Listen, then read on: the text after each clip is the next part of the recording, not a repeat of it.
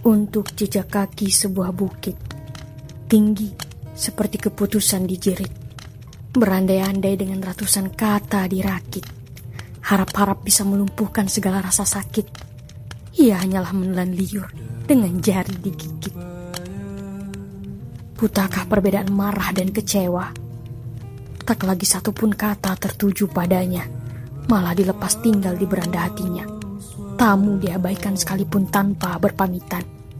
Manusia ini tak ubah haus dari wajah kecantikan. Kata-kata disampaikan dengan lontaran. Paling kusyuk di sepertiga malam.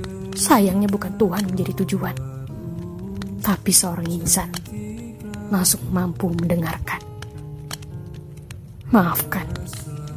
Maafkan. Maafkan. Pinta haru berbalut diksi penuh kedustaan, bukan segera meredakan malah meninggalkan. Dua makhluk dipertemukan, sebelas tanggal pengairan. Kau, dia mampu juga meninggalkan jejak nonaktif kesepakatan.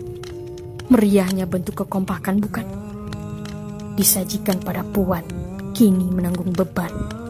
Piring batu berisikan angin harapan ditelan tapi tidak sama sekali mengenyangkan, kecuali rasa-rasa yang penuh akan bentuk penyesalan. Tuan menjauh di bukit, tinggi, hadirmu menyisakan sakit. Rapikan